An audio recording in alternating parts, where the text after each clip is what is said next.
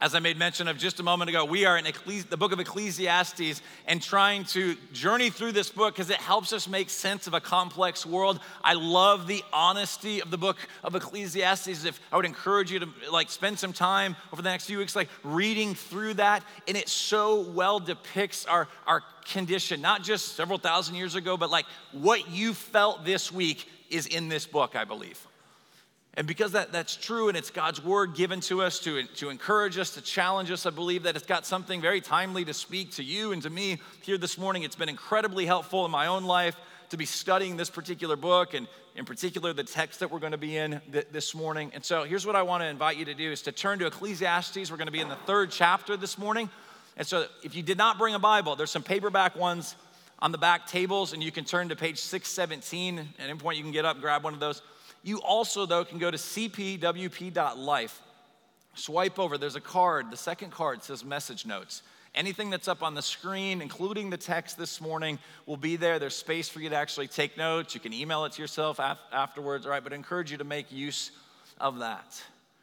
And the theme, the big idea that we're going to see as we get into this passage, it's one of the most well known. In fact, there's a poem that starts out uh, the opening verses, the first eight verses. It's probably one of the most well known, like, kind of works of poetry that's ever been composed, that's ever been written, that we'll look at in a moment. Songs have been made uh, about it. Like, some of you are familiar with this, but it deals with this, this kind of topic of, of seasons or of time. So let me just ask you this question, just kind of get your mind thinking about this for a moment. Like, how do you actually feel about the passing of time?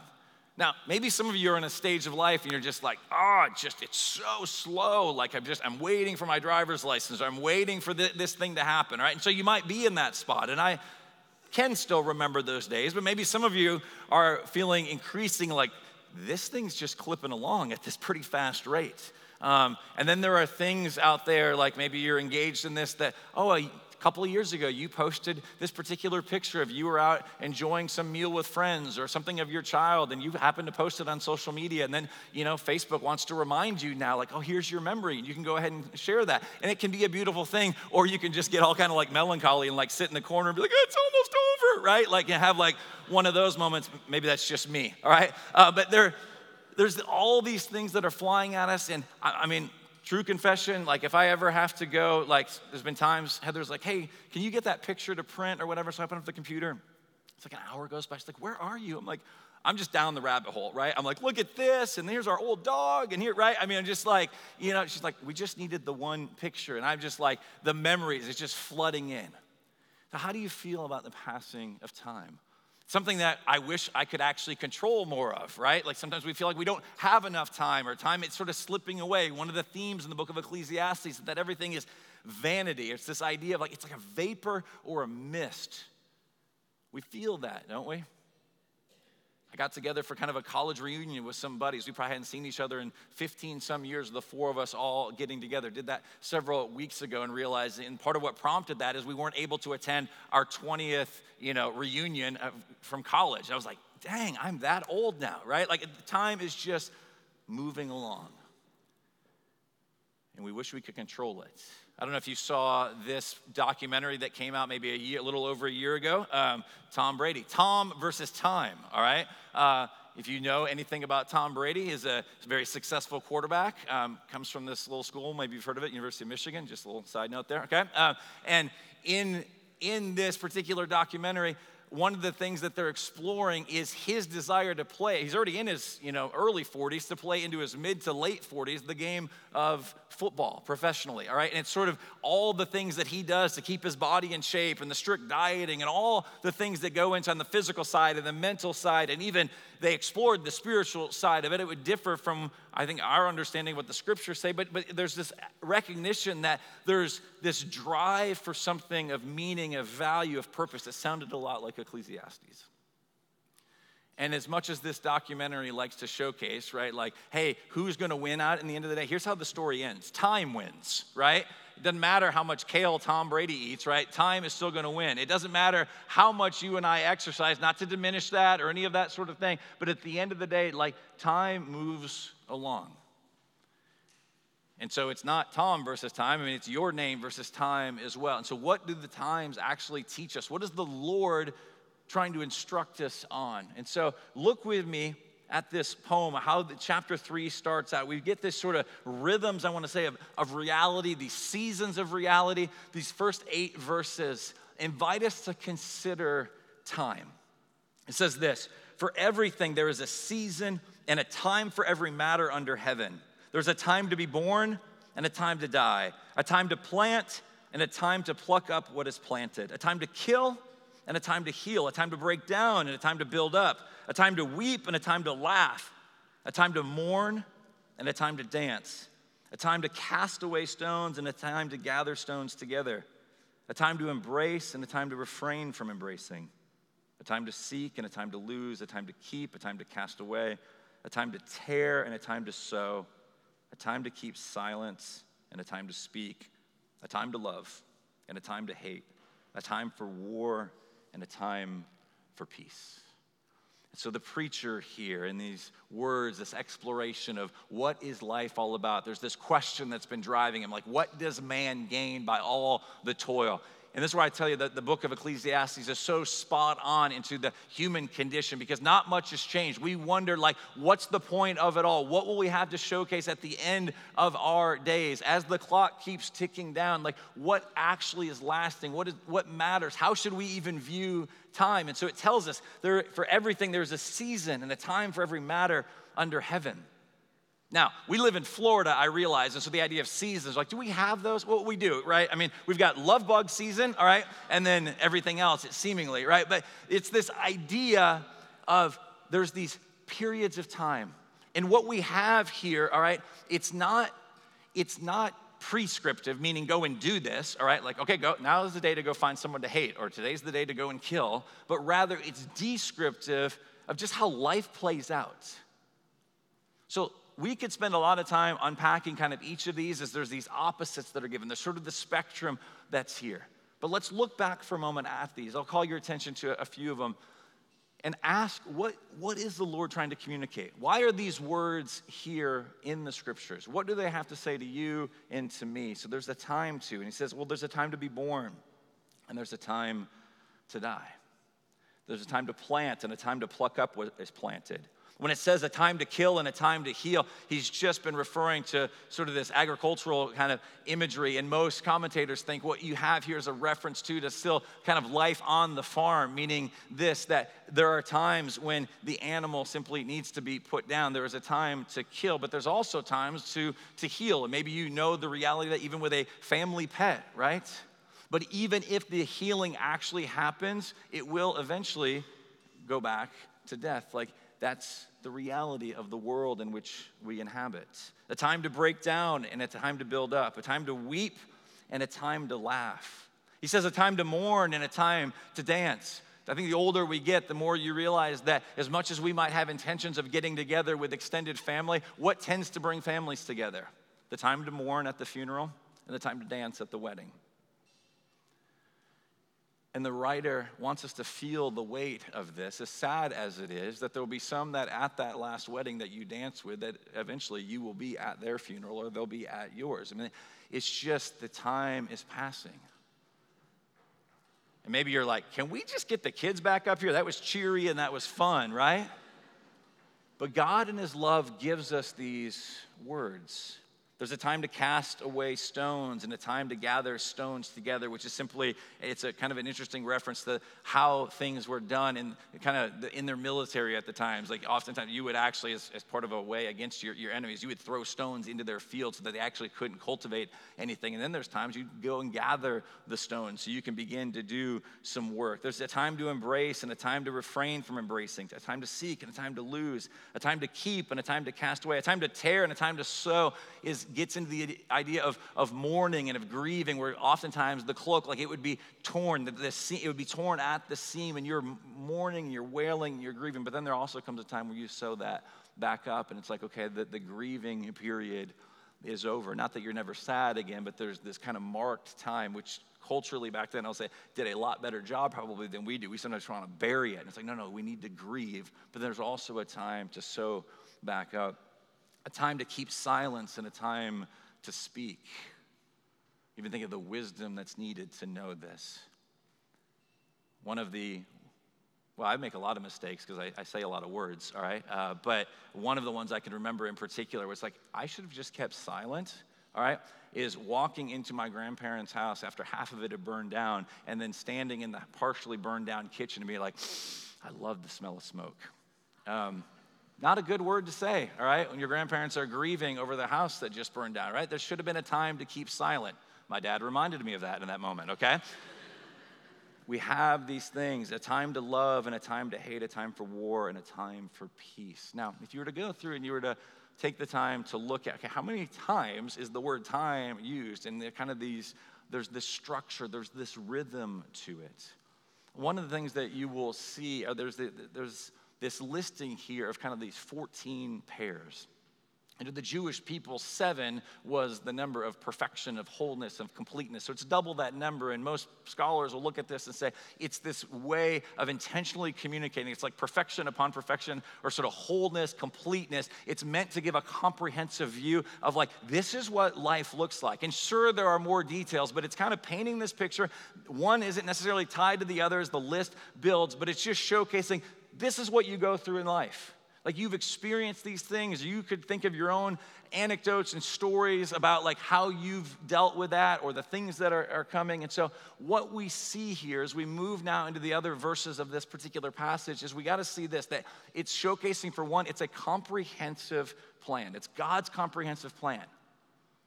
But here's where it becomes painful and yet redemptively beautiful as well. It's God's comprehensive plan that confronts the idolatry that you and I have for control. I want to control time. I want to control situations. I don't want to be surprised by something. I want to be able to figure things out and navigate things and do it my own strength. And my guess is you do as well. We want to strategize. We want to think through it. And God, in His grace, is saying, whoa, whoa, whoa, whoa. These things that I just laid out for you in this poetry of these first eight verses, I'm showcasing for you that I've got a comprehensive plan. This is how life goes, and your opportunity is to think through will you actually trust God and His goodness? Will you trust His comprehensive plan, or will you continue to sort of kick against it and say, no, no, no I know better? And the scriptures love. Like God loves us enough to give us the scriptures that will confront us and confront this idolatry that we have of control. The idea of idolatry simply meaning like we make this thing, like to have some level of control, that's not a bad thing. We don't want to be out of control. But when we fight for that, it becomes this like unholy desire where we push God to the side and say, I know best. And so there's some challenges. There's this rhythms, these sort of seasons of reality. I want to showcase. Look with me at verses 9 to 22 as the chapter concludes. These words are not now a new section. They are given in response to what we just read in the poetry and the, the rhythm of the first eight verses, that there's some particular challenges, and we could probably highlight more than I'll spend time on this morning. But let me showcase for you a few things that come up that's like, wow, this is challenging. So look with me at verse 9. It says, What gain has the worker from his toil? I've seen the business that God has given to the children of man to be busy with. He has made everything beautiful in its time. Also, he has put eternity into man's heart, yet so that he cannot find out what God has done from the beginning to the end. I perceived that there's nothing better for them that they, than to be joyful and to do good as long as they live. Also, that everyone should eat and drink and take pleasure in all his toil. This is God's gift to man. Verse 14. I perceive that whatever God does endures forever. Nothing can be added to it, nor anything taken from it. God has done it so that people fear before him. That which is already has been, and that which is to be already has been, and God seeks what has been driven away. Verse 16 Moreover, I saw under the sun that in the place of justice, even there was wickedness, and in the place of righteousness, even there was wickedness. And I said in my heart, God will judge the righteous and the wicked, for there is a time for every matter and for every work. And I said in my heart, with regard to the children of man, that God is testing them, that they may see that they themselves are but beasts. For what happens to the children of man and what happens to the beasts are the same. As one dies, so dies the other. They all have the same breath, and man has no advantage over the beast, for all is vanity. There's that idea again. It's a vapor, it's a mist. Verse 20 all go to one place, all are from the dust, and to dust all return. Who knows whether the spirit of man goes upward and the spirit of the beast goes down into the earth? So I saw that there's nothing better than that a man should rejoice in his work, for that is his lot. Who can bring him to see what will be after him? Now, there is a lot that is in there. Let me highlight for you just a, a, few things as we look at some of these particular verses. Verses 9 to 10 just gets right into it. It says, What gain has the worker from his toil? I've seen the business that God has given to the children of man to be busy with. And so there's that reoccurring question. If you've been with us for the first couple weeks of this book or you spend some time reading it, it comes up over and over again. Like, what's the point? What do we gain for all of this toil, all of this labor, all of this engagement that we give to things? Lots of times, good things. But what gain has the worker from his toil? So he's observing this. He's like, we live all this time, these various seasons, these rhythms of, of time, all right? But what's the point at the end of the day? There's a challenge in there of like, okay, how do we wrestle with that? And we drop down to verse 16. The writer says this, the preacher, the teacher says, Moreover, I saw that under the sun, that in the place of justice, where things are supposed to be rightly ordered, God has a particular way that He wants things to be. He's like, What did I see in its place? Wickedness. We feel that, right? Maybe you've been on the receiving end of injustice. You're like, this isn't right. And yet you want to cry out, but your voice is sort of stifled and you don't know if anyone's actually listening. Will anything ever resolve? And we just feel this. That's what he's saying. I saw that under the sun. That in the place of justice, there was wickedness. And in the place of righteousness, even there was wickedness. I can't get away from the wickedness, the brokenness. He's like looking out and he's like, it's just all around us. And the most frustrating thing is it's not just out there, it's also in here. Like it's in your heart and it's in my heart. In verse 19, he says this For what happens to the children of man and what happens to the beasts is the same. As one dies, so dies the other. They all have the same breath, and man has no advantage over the beast, for all is vanity. Now, he's not saying in there that man and woman, all right, children that are exactly like the beast. No, like we're made in the image of God. We are image bearers, worth, value, and dignity. But the end of the day, here's what he's looking out over the creation and saying, but they all end up in the ground eventually. what happens to the beast happens to us, and like, what are we to do with that? What are we, how do we make sense of that? Maybe a way to think about it is this like, what is this focus on time trying to teach us? What is God? What is the Lord Jesus trying to teach us through these seasons, through time? The fact that we don't have any control, and yet He is sovereign. That the scriptures unapologetically, over and over again, communicate to us that, that God is sovereign. And that is actually meant to bring comfort. It does raise some questions at times when we experience the injustice or when there's things that aren't going the way that we think that they should. But the Bible is very, very clear that God is sovereign. I was reading this week in the Bible reading plan. I've been going through the book of Isaiah and came into chapter 45. Let me read these words to you. This is the God that we serve. And so, what is the time? What is the Lord trying to teach us? For one, that He's the creator and we are His created, right? Like we've been created by Him, we're part of the creation. Isaiah 45, 7 to 8 says this. This is God's declaration about himself. I form light and create darkness. I make well being and create calamity. Now, think about that for a moment. I make well being. I think we're all, yep, okay, yes and amen to that. We like that, but God also communicates very clearly I create calamity. That our God is sovereign, that he's ruling and reigning. I am the Lord who does all these things. So he's kind of laying out these sort of opposite ends, and he's like, it's me all throughout it. He says, Shower, O heavens, from above, and let the clouds rain down righteousness. Let the earth open that salvation and righteousness may bear fruit. Let the earth cause them both to sprout. I, the Lord, have created. It's communicating to us that human flourishing only happens because of the sovereign good hand of the Lord. That the only growth you and I experience, that every good thing, we looked at this last week, comes down from the Father of lights. That's what the book of James tells us over and over and over again even in the brokenness, anything, that the joy that you have where you experience some human flourishing, where the creation is flourishing, when there actually is new life, when you look out, all right, as I've walked into my house over these past few weeks, there's these gardenia bushes. I literally have done nothing about them. I've not, I've not watered them intentionally, all right, I've not given any sort of fertilizer, and they're blooming and they're, they're, the smell, it's just, it's amazing. That, it's this reminder like God causes all things to flourish. That's Him, that's not me.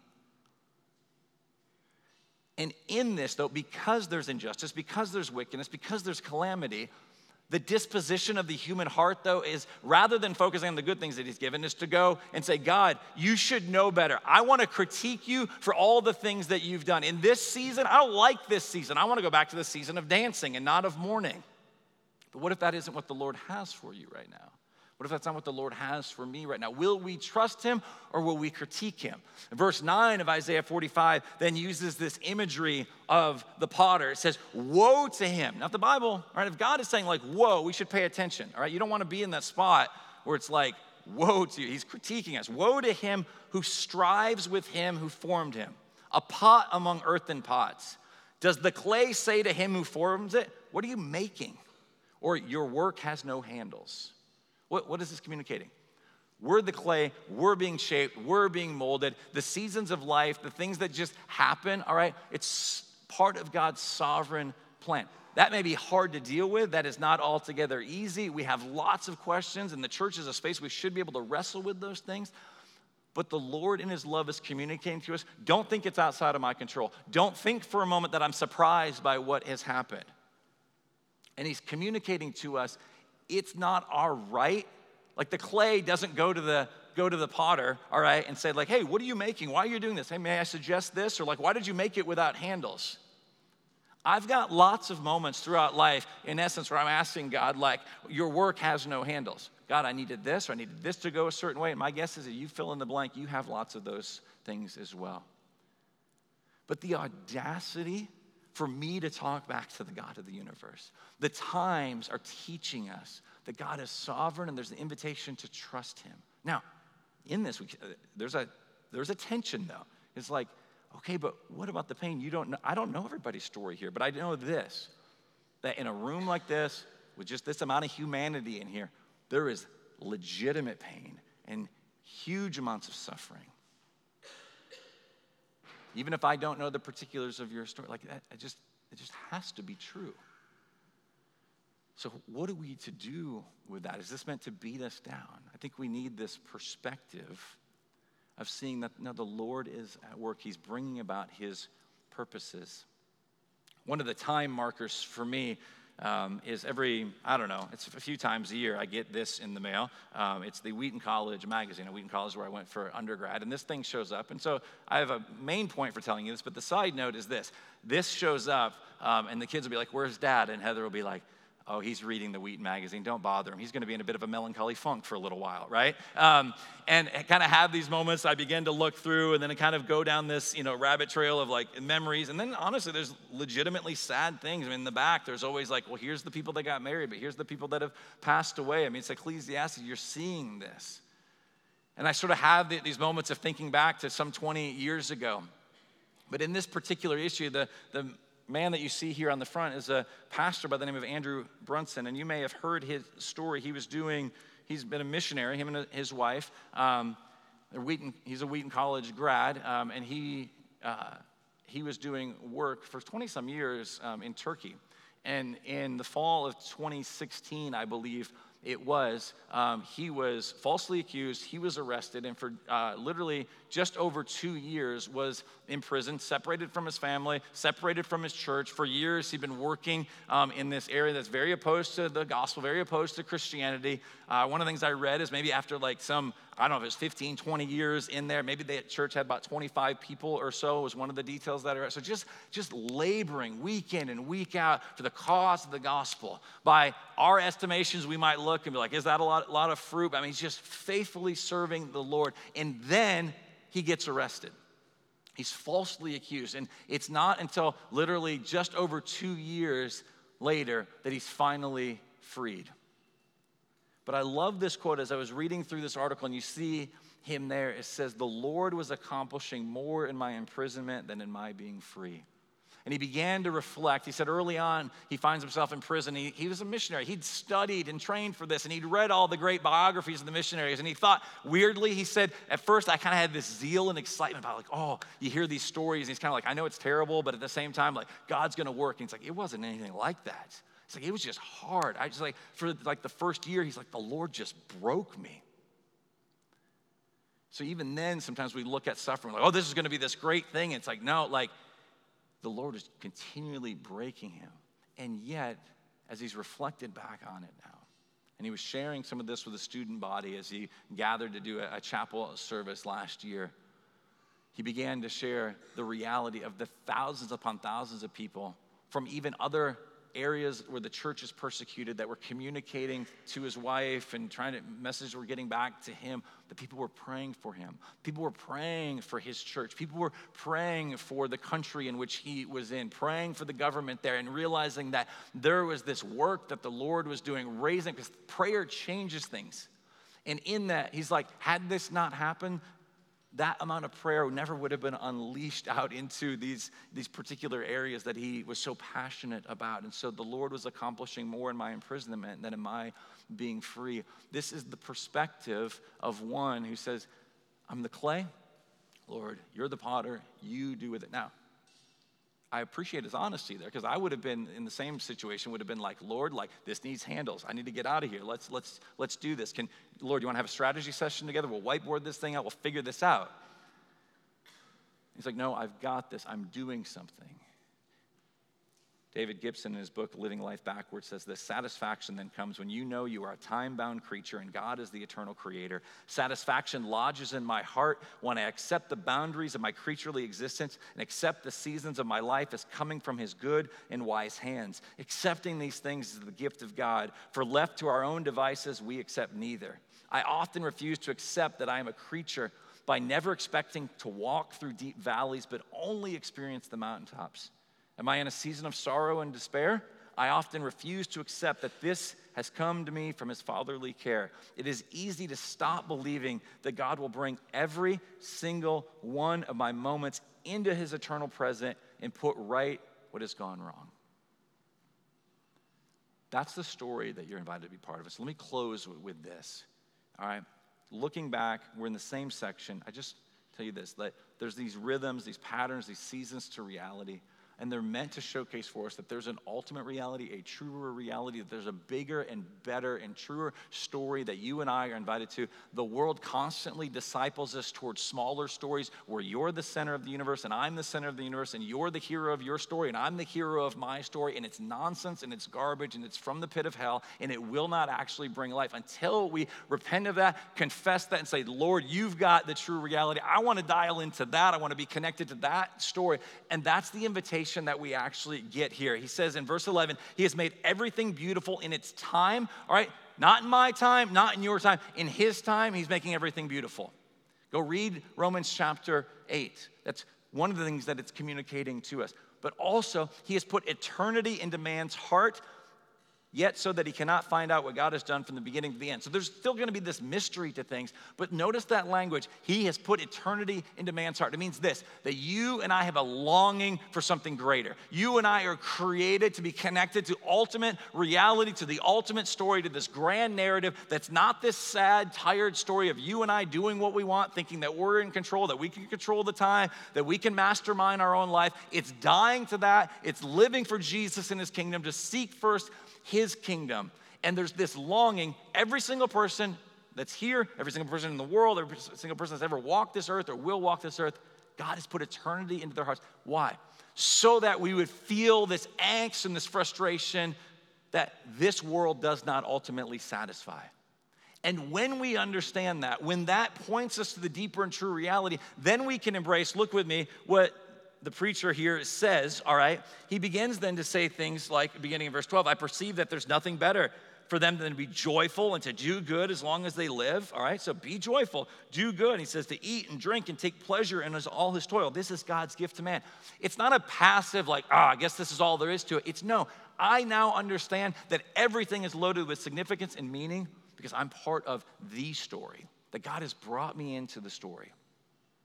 It tells us this, beginning in verses 14 to 15 whatever God does actually endures. Like that's the God that we worship. Nothing, it says, can be added to it, nor anything taken from it. God has done it, and I love this, so that people fear before him. That which is already has been, that which is to be already has been, and God seeks what has been driven away. God has done it, so what? So that people would fear him, meaning that they would be in awe of him, that there'd be a right worship, a right reverence, that that longing that's in our heart might push us towards the God of the universe where we might actually know where life is to be found. And then it tells us God seeks. It's the language of a shepherd going out after his lost sheep. That God knows that there's that longing that's been put in your heart. He put it there.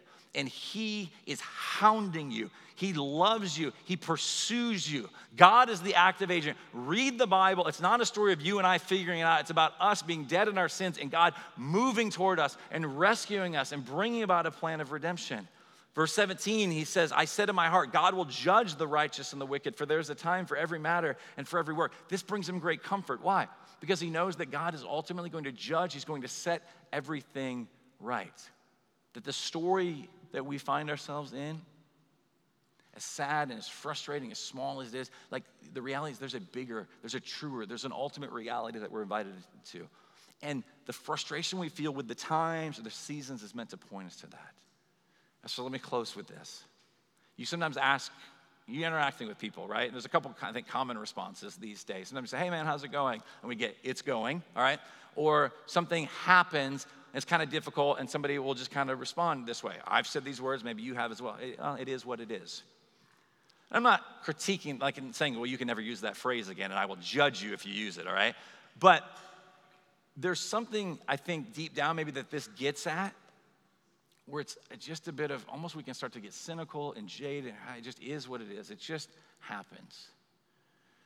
And a part of what Ecclesiastes is teaching us and making us aware of, like, there are things like they're just going to happen it's going to be a mystery we're not going to know this side of heaven. We're not always going to even have the perspective of the ways that God was at work. So, on the one hand, it's true, it is what it is. But the book is telling us this, it's pointing us to something even more profound. As we think about ultimate reality, it is what it is, but it won't always be what it is. That God is writing a story that He invites us into. There is something truer and deeper and more meaningful and because of the work of Jesus, what we know as that, well, this is, this is reality. Like, no, no, no, I've opened up a whole new reality. It won't always be what it is right now. We won't always feel this angst. That what's in our hearts about that eternity has been put there. Like one day we're actually going to know that there will be a time when Jesus comes back and he splits the sky and he enters into our world and it's the, the new heavens and the new earth and we will dwell with God. And so let me encourage you in this the reason that's possible is because of God and in His timing entered in. Galatians 4 4 to 5 says this But when the fullness of time had come, God sent forth the Son, born of woman, born under the law, to redeem those who were under the law, so that we might receive adoption as sons. That Jesus came in, that Jesus died the death that you and I deserve to die, that he was punished in our place, that at just the right time, in the fullness of time, that God sent his son. You want to know how you can trust this God, even when things are confusing and chaotic and feels like there's all this calamity? That God gave his son. He clearly has to communicate. He's not indifferent to your pain and suffering. He has a purpose. If God can use the death of his own son, he can use the circumstances in our life to bring about his purposes.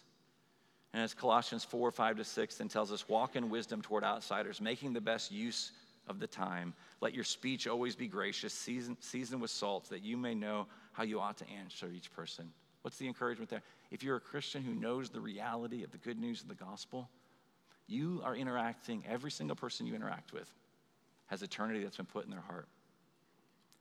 Will you be patient with them? Will you steward the time well? Will you steward the conversations well?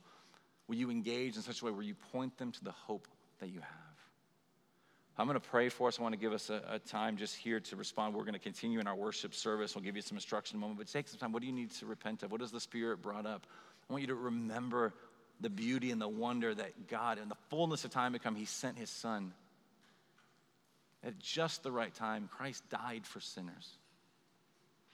And that should create some resolve in us. Not, not this posture of earning anything, but this resolve of like, we get to be on this mission. We get to showcase for other people. We get to imperfectly, but point them to the hope that we have, how we make sense of the times that we're in. Because we trust that our God is good and that He loves us and that He pursues us. Let me pray. Father, thank you for sending your Son on a rescue mission. Thank you that you are a God that is sovereign over time, that you are sovereign over the seasons. God, we confess that in our short sightedness, the, the just the frailty of our own being, our, our minds. Um, there are mysteries, there are things we can't quite make sense of. But we thank you that we can look to the cross and we can know, God, that, that whatever's happening, it can't be because you don't care. That you were willing to actually send your son, and it kind of just reframes everything for us. And so be near us, God. I pray for any here this morning they've walked in and there's just there's just incredible pain and suffering and hardship. Would you minister to them? May the beauty of the cross, may it just be more glorious in their life. I pray that for all of us, God, that we would find our identity there, that we would stop trying to prove ourselves, but we would rest in this gospel and this good news. And so, God, hear our prayers now as we spend some time in quiet reflection. God, I pray that you would get your glory and that we as your people would experience a great joy. In Jesus' name, amen.